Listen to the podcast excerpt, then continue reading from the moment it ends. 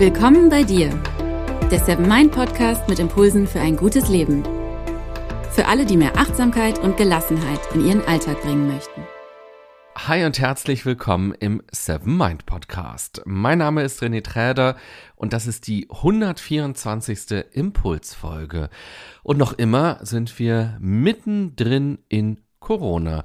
Wer hätte das im März gedacht? Wie lange Corona ein Thema bleiben wird und was Corona vor allem alles in unserem Leben verändert. Viele Dinge, die völlig selbstverständlich waren, gehen nun ja gar nicht mehr, gehen immer noch nicht.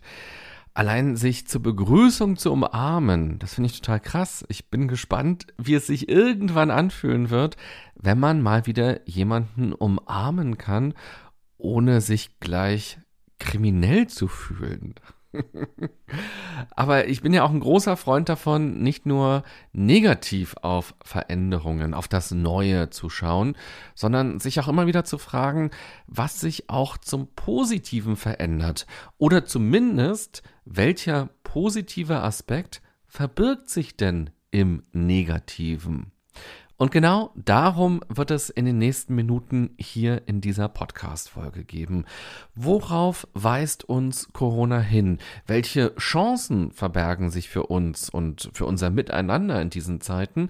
Und warum kannst du gerade jetzt ein neues, gutes Verhalten aufbauen? Vielleicht ein Verhalten, was du schon immer mal wieder aufbauen wolltest, also gute Gewohnheiten etablieren und dich von schlechten Gewohnheiten trennen.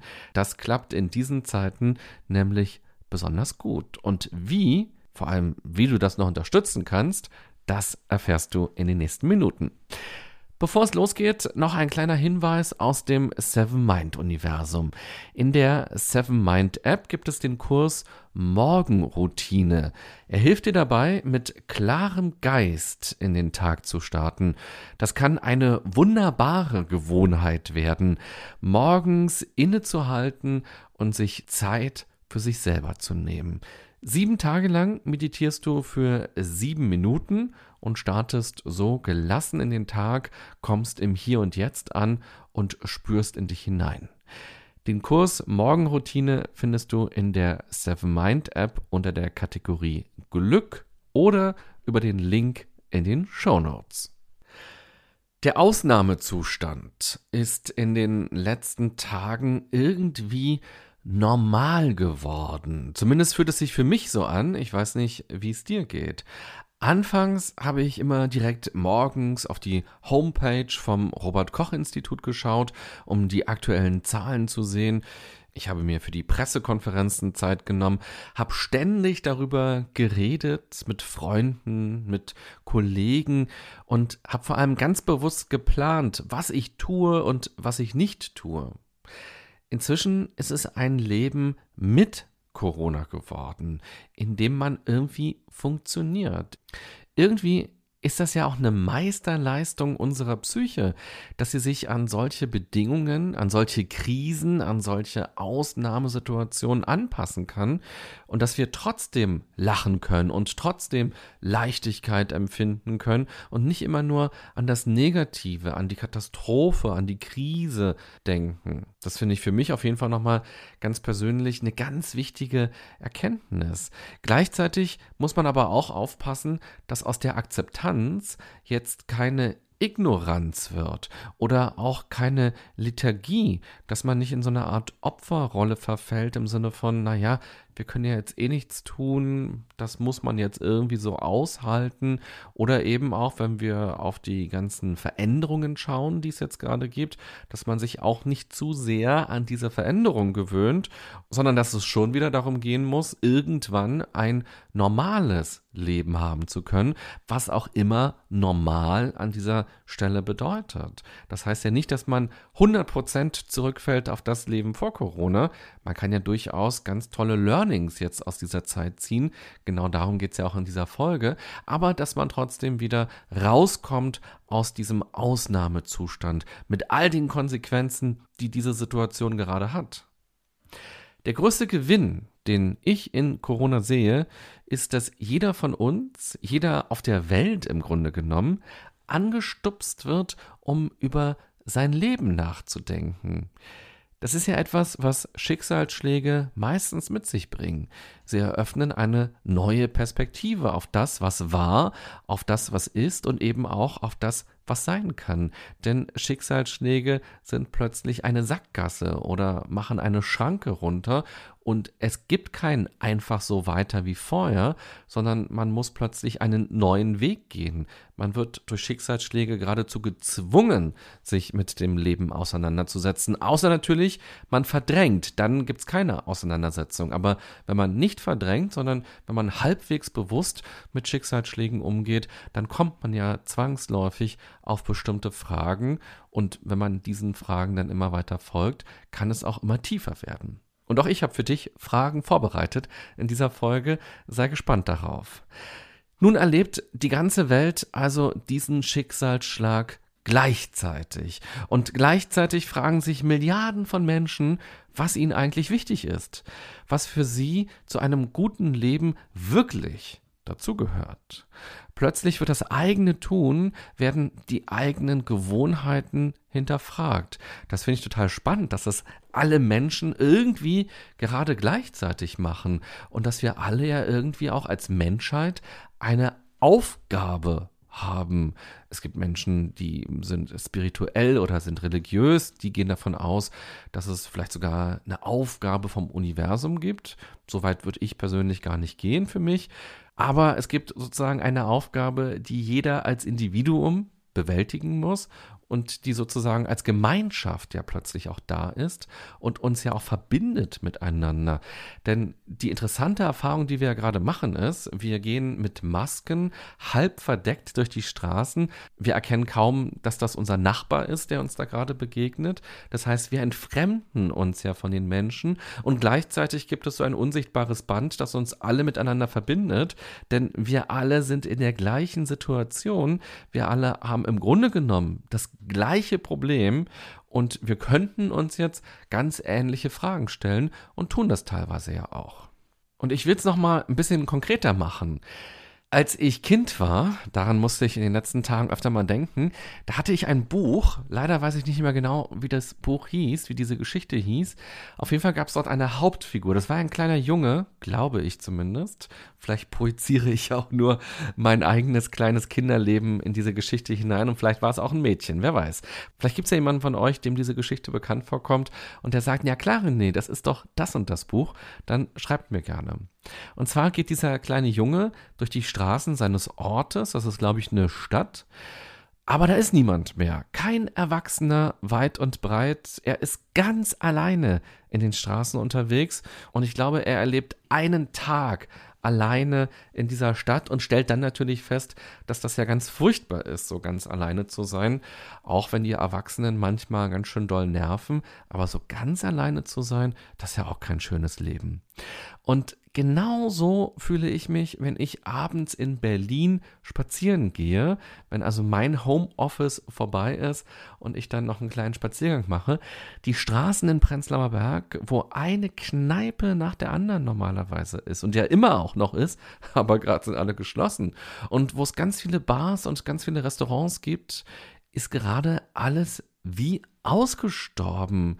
Ich fühle mich wie dieser kleine Junge, der durch die Straßen geht und keinen Erwachsenen, keinen anderen Menschen mehr sieht.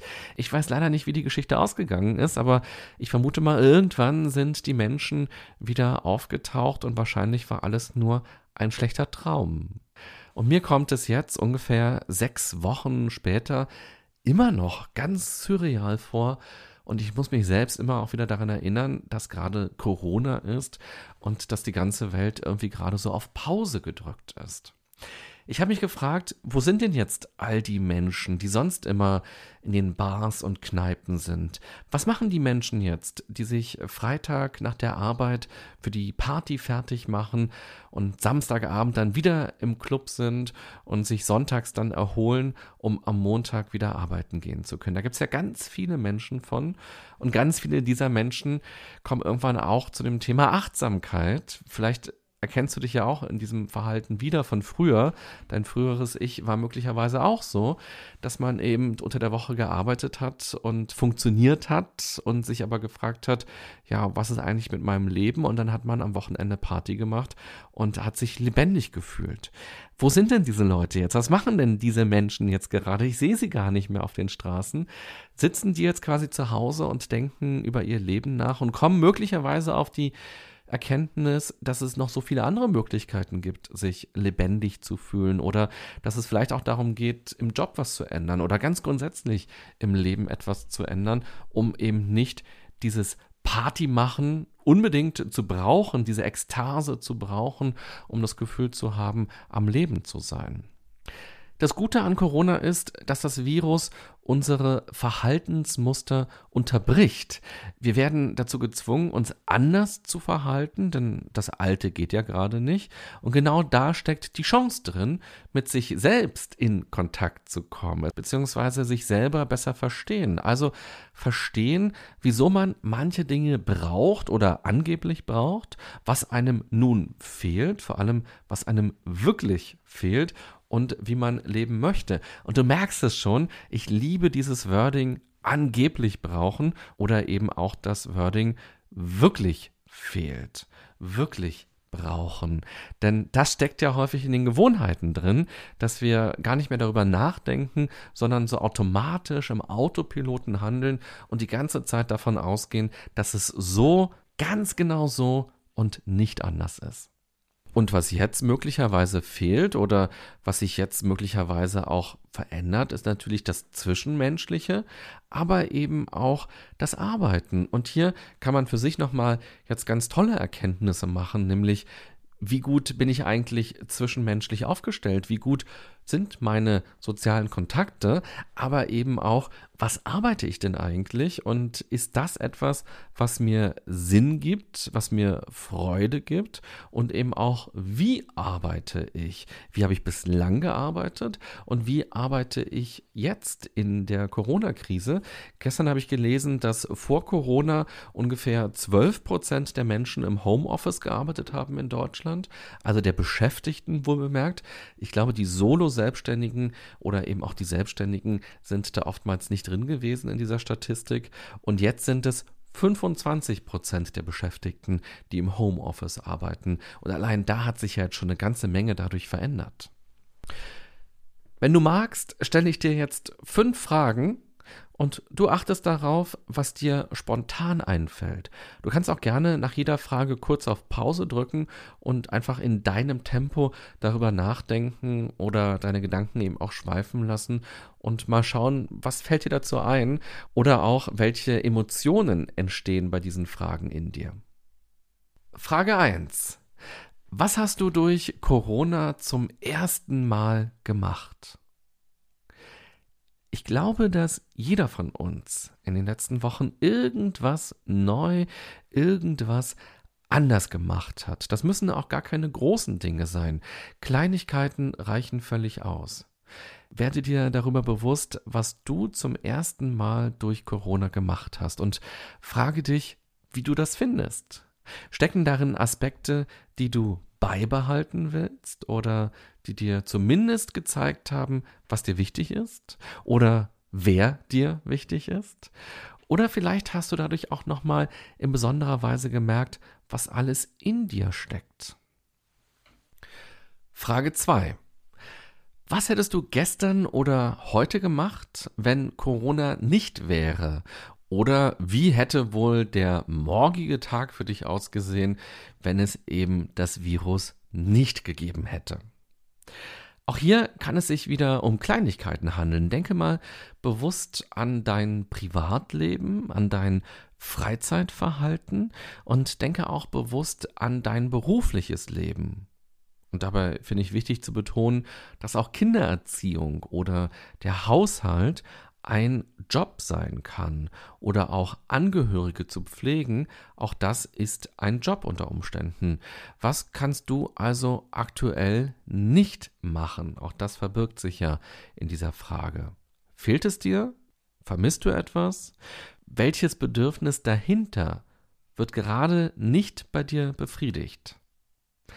In Berlin sind inzwischen nicht nur Supermärkte und Drogerien auf, sondern in begrenztem Umfang auch andere Läden, auch in Malls kann man teilweise wieder einkaufen gehen. Als das verkündet wurde, hat Berlins Wirtschaftssenatorin Ramona Popp gesagt, es ist okay, sich jetzt neue Socken zu kaufen, wenn die alten kaputt sind, aber man soll sich jetzt nicht die fünfte oder sechste Handtasche kaufen. Das fand ich interessant, denn das meiste, was Menschen sich kaufen, kaufen sie sich ja nicht, weil sie es wirklich brauchen. Da ist es wieder, dieses wirklich. Auch hier kann man sich nochmal ganz bewusst fragen, was ist denn das Bedürfnis dahinter? Also hinter diesem Shoppen. Entweder ganz generell dem Shoppen oder eben dieses Ding zu shoppen. Welches Bedürfnis steckt für mich dahinter? Okay, Frage 3. Angenommen, morgen würde verkündet, dass es das Virus nicht mehr gibt und dass das normale Leben ab sofort wieder beginnen kann. Was würde das für dich ganz konkret bedeuten? Was würdest du dann direkt oder zumindest ziemlich bald machen? Frage 4. Was würdest du nach Corona gerne beibehalten wollen? Was soll nicht wieder wie vorher sein? Da kannst du erstmal natürlich an die Dinge in deinem Leben denken. Du kannst aber auch an die Dinge in deiner Nachbarschaft denken oder bei dir auf Arbeit. Oder natürlich auch etwas größer an unsere Gesellschaft oder auch an die Welt. Was soll nach Corona so bleiben? Was soll nicht wieder so sein wie vorher? Oder eben auch, was von den Dingen, die du jetzt gemacht hast, die du jetzt genutzt hast, die du jetzt ausprobiert hast, willst du beibehalten? Und die letzte Frage lautet, was ist aus deiner Sicht für dich ganz persönlich die Chance, die in Corona steckt? Dabei finde ich noch wichtig zu ergänzen, dass Chancen zwar positiv sind, sich aber nicht immer direkt positiv anfühlen. Die Chance ist ja das Potenzial, das in etwas drinsteckt. Und das ist noch nicht das Ergebnis. Bis zum Ergebnis, also bis zu diesem Positiven, können noch sehr viele Schritte liegen. Da kann noch sehr viel Anstrengung nötig sein. Aber den Weg, den geht man ja nur, wenn man die Chance erkennt. Deshalb welche Chance bedeutet Corona für dich? Beziehungsweise kann Corona für dich denn bedeuten? Selbst wenn das Virus natürlich auch ganz viel Negatives mit sich bringt. Ich will gar nicht den Eindruck erwecken, das alles klein zu reden oder zu behaupten, dass Corona nicht negativ ist. Ganz im Gegenteil sogar. Für viele Menschen, vor allem beruflich, finanziell, aber auch privat, hat das jetzt natürlich negative Konsequenzen. Gar keine Frage. Aber die Frage ist eben, welche Chance steckt da auch drin. Lass uns abschließend nochmal etwas genauer darauf schauen, wie Gewohnheiten entstehen. Ich habe ja vorhin schon gesagt, jetzt ist eigentlich gerade auch eine ganz wunderbare Chance, um an seinen Gewohnheiten zu arbeiten. Also sich von negativen, von schlechten Gewohnheiten etwas leichter zu verabschieden und neue, gute Gewohnheiten etwas leichter in sein Leben zu lassen. Gewohnheiten sind im Grunde genommen der Trampelpfad auf der Wiese. Wenn wir von A nach B wollen, dann gehen wir diesen Pfad. Auch völlig unbewusst häufig, weil er uns die Richtung schon weist. Das ist eben der Trampelpfad. Wir müssen uns dabei nicht sonderlich anstrengen, sondern brauchen einfach nur einen Fuß vor den nächsten zu setzen, denn der Trampelpfad zeigt uns ja ganz deutlich, wo es lang geht. Wenn man sich diese Wiese vorstellt und man weiß, ich stehe jetzt hier und ich will da hinten hin, dann gibt es natürlich unzählige Wege, dorthin zu kommen. Doch das kostet Energie. Dazu braucht es Konzentration. Man muss genau hinschauen und man riskiert vielleicht auch, sich zu verlaufen, also nicht an sein Ziel zu kommen. Das Ziel, die andere Seite von der Wiese, würde ich mal als das Bedürfnis beschreiben. Und der Weg, ist das Mittel, um das Bedürfnis zu befriedigen. Wann greifen wir zum Schokoriegel oder zur Zigarette oder wann kotzen wir uns bei anderen aus? Welche Bedürfnisse sind dann bedroht oder verletzt? Und wie kann die Balance dann wiederhergestellt werden? Was brauche ich wirklich? Und da ist es schon wieder. Auf welchem Weg komme ich denn noch über die Wiese zur anderen Seite? Und auf welchem Weg gelingt es vielleicht sogar besser, nachhaltiger? Eine Gewohnheit besteht immer aus drei Aspekten. Einem Auslöser, einem Verhalten und einer Belohnung. Du kannst ja mal deine Gewohnheiten, also deine typischen Handlungen, etwas genauer unter die Lupe nehmen und in diese drei Aspekte unterteilen. Was ist der Auslöser? Was ist die genaue Aktion? Und was genau ist die Belohnung? Wenn wir etwas die ersten Male machen, dann ist unser Frontalkortex aktiv, der Bereich unseres Gehirns, hinter der Stirn das Zentrum für bewusstes Handeln und für rationales Denken. Wenn wir diesen Ablauf von Reiz, Handlung und Belohnung mehrmals wiederholen, verschiebt sich die Handlung in tiefere Regionen des Gehirns, bis es in die sogenannten Basalganglien kommt. Die Basalganglien sind ein sehr alter Teil unseres Gehirns, schon die Dinosaurier besaßen ihn. Dort spielen sich unsere unbewussten Handlungen ab und das sehr schnell, so dass wir den Griff in die Chipstüte oder das kontraproduktive Gedankenmuster oft erst bewusst wahrnehmen, nachdem wir es ausgeführt haben.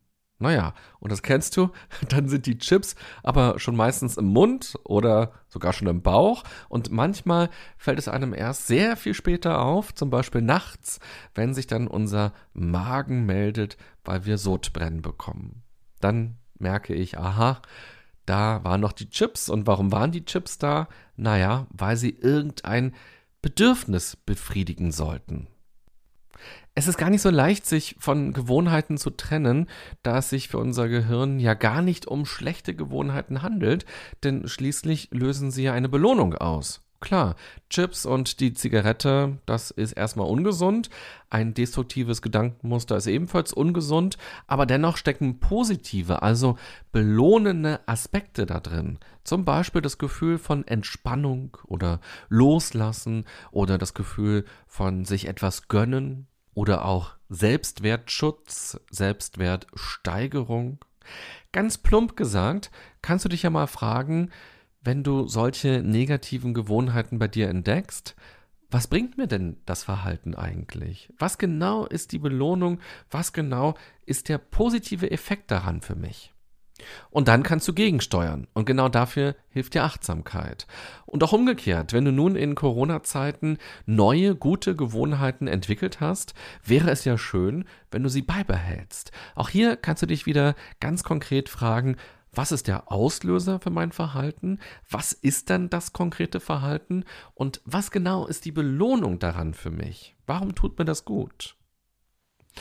Viele Menschen kochen nun zum Beispiel selbst viel mehr und erleben das als positiv, weil sie das Gefühl haben, dass sie sich etwas gesünder und bewusster ernähren abwechslungsreicher.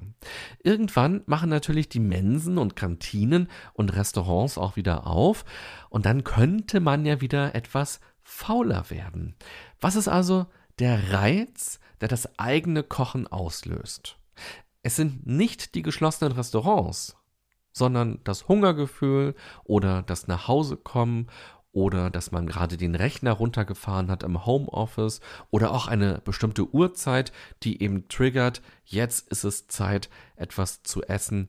Und diese Reize, die bleiben ja bestehen, selbst wenn die Restaurants irgendwann wieder aufgemacht haben. Es kann nun aber sein, dass einem die Handlung, die nach dem Reiz kommen müsste, als zu aufwendig vorkommt und es verlockender wirkt, also nach mehr Befriedigung schreit, wenn man sich vorstellt, jetzt einfach etwas zu essen zu bestellen oder essen zu gehen, statt selber etwas zu essen zu kochen. Um die Gewohnheit des Selberkochens aber nicht direkt wieder zu verlieren, kann man sich einerseits darauf konzentrieren, wie schön das war, das Essen selber zuzubereiten und dann auch genau zu wissen, was man da eigentlich isst, dass man dadurch vielleicht auch gesünder gegessen hat und man kann sich die Handlung auch noch so leicht wie möglich machen, indem man zum Beispiel Dinge vorbereitet oder einen Plan macht. Und hier lohnt es sich, sich ganz ehrlich zu fragen, was könnten denn Hindernisse sein? Also warum könnte ich das eigene Kochen auch wieder schleifen lassen, obwohl es mir doch so gut tut? Gerade zu Beginn hilft es außerdem, sich ein klares Ziel zu setzen. Zum Beispiel, ich will jede Woche ein neues Gericht ausprobieren. Also 50 Shades of Nudeln. Oder auch, wie oft pro Woche will ich denn selber kochen? Man muss ja gar nicht jeden Tag selber kochen, aber dass man für sich festlegt, vielleicht ich will jeden zweiten Tag selber kochen oder ich will mindestens dreimal pro Woche selber kochen, je nachdem, wie man so lebt und wie man so arbeitet. Und das kann man natürlich auch auf andere Gewohnheiten in seinem Leben übertragen.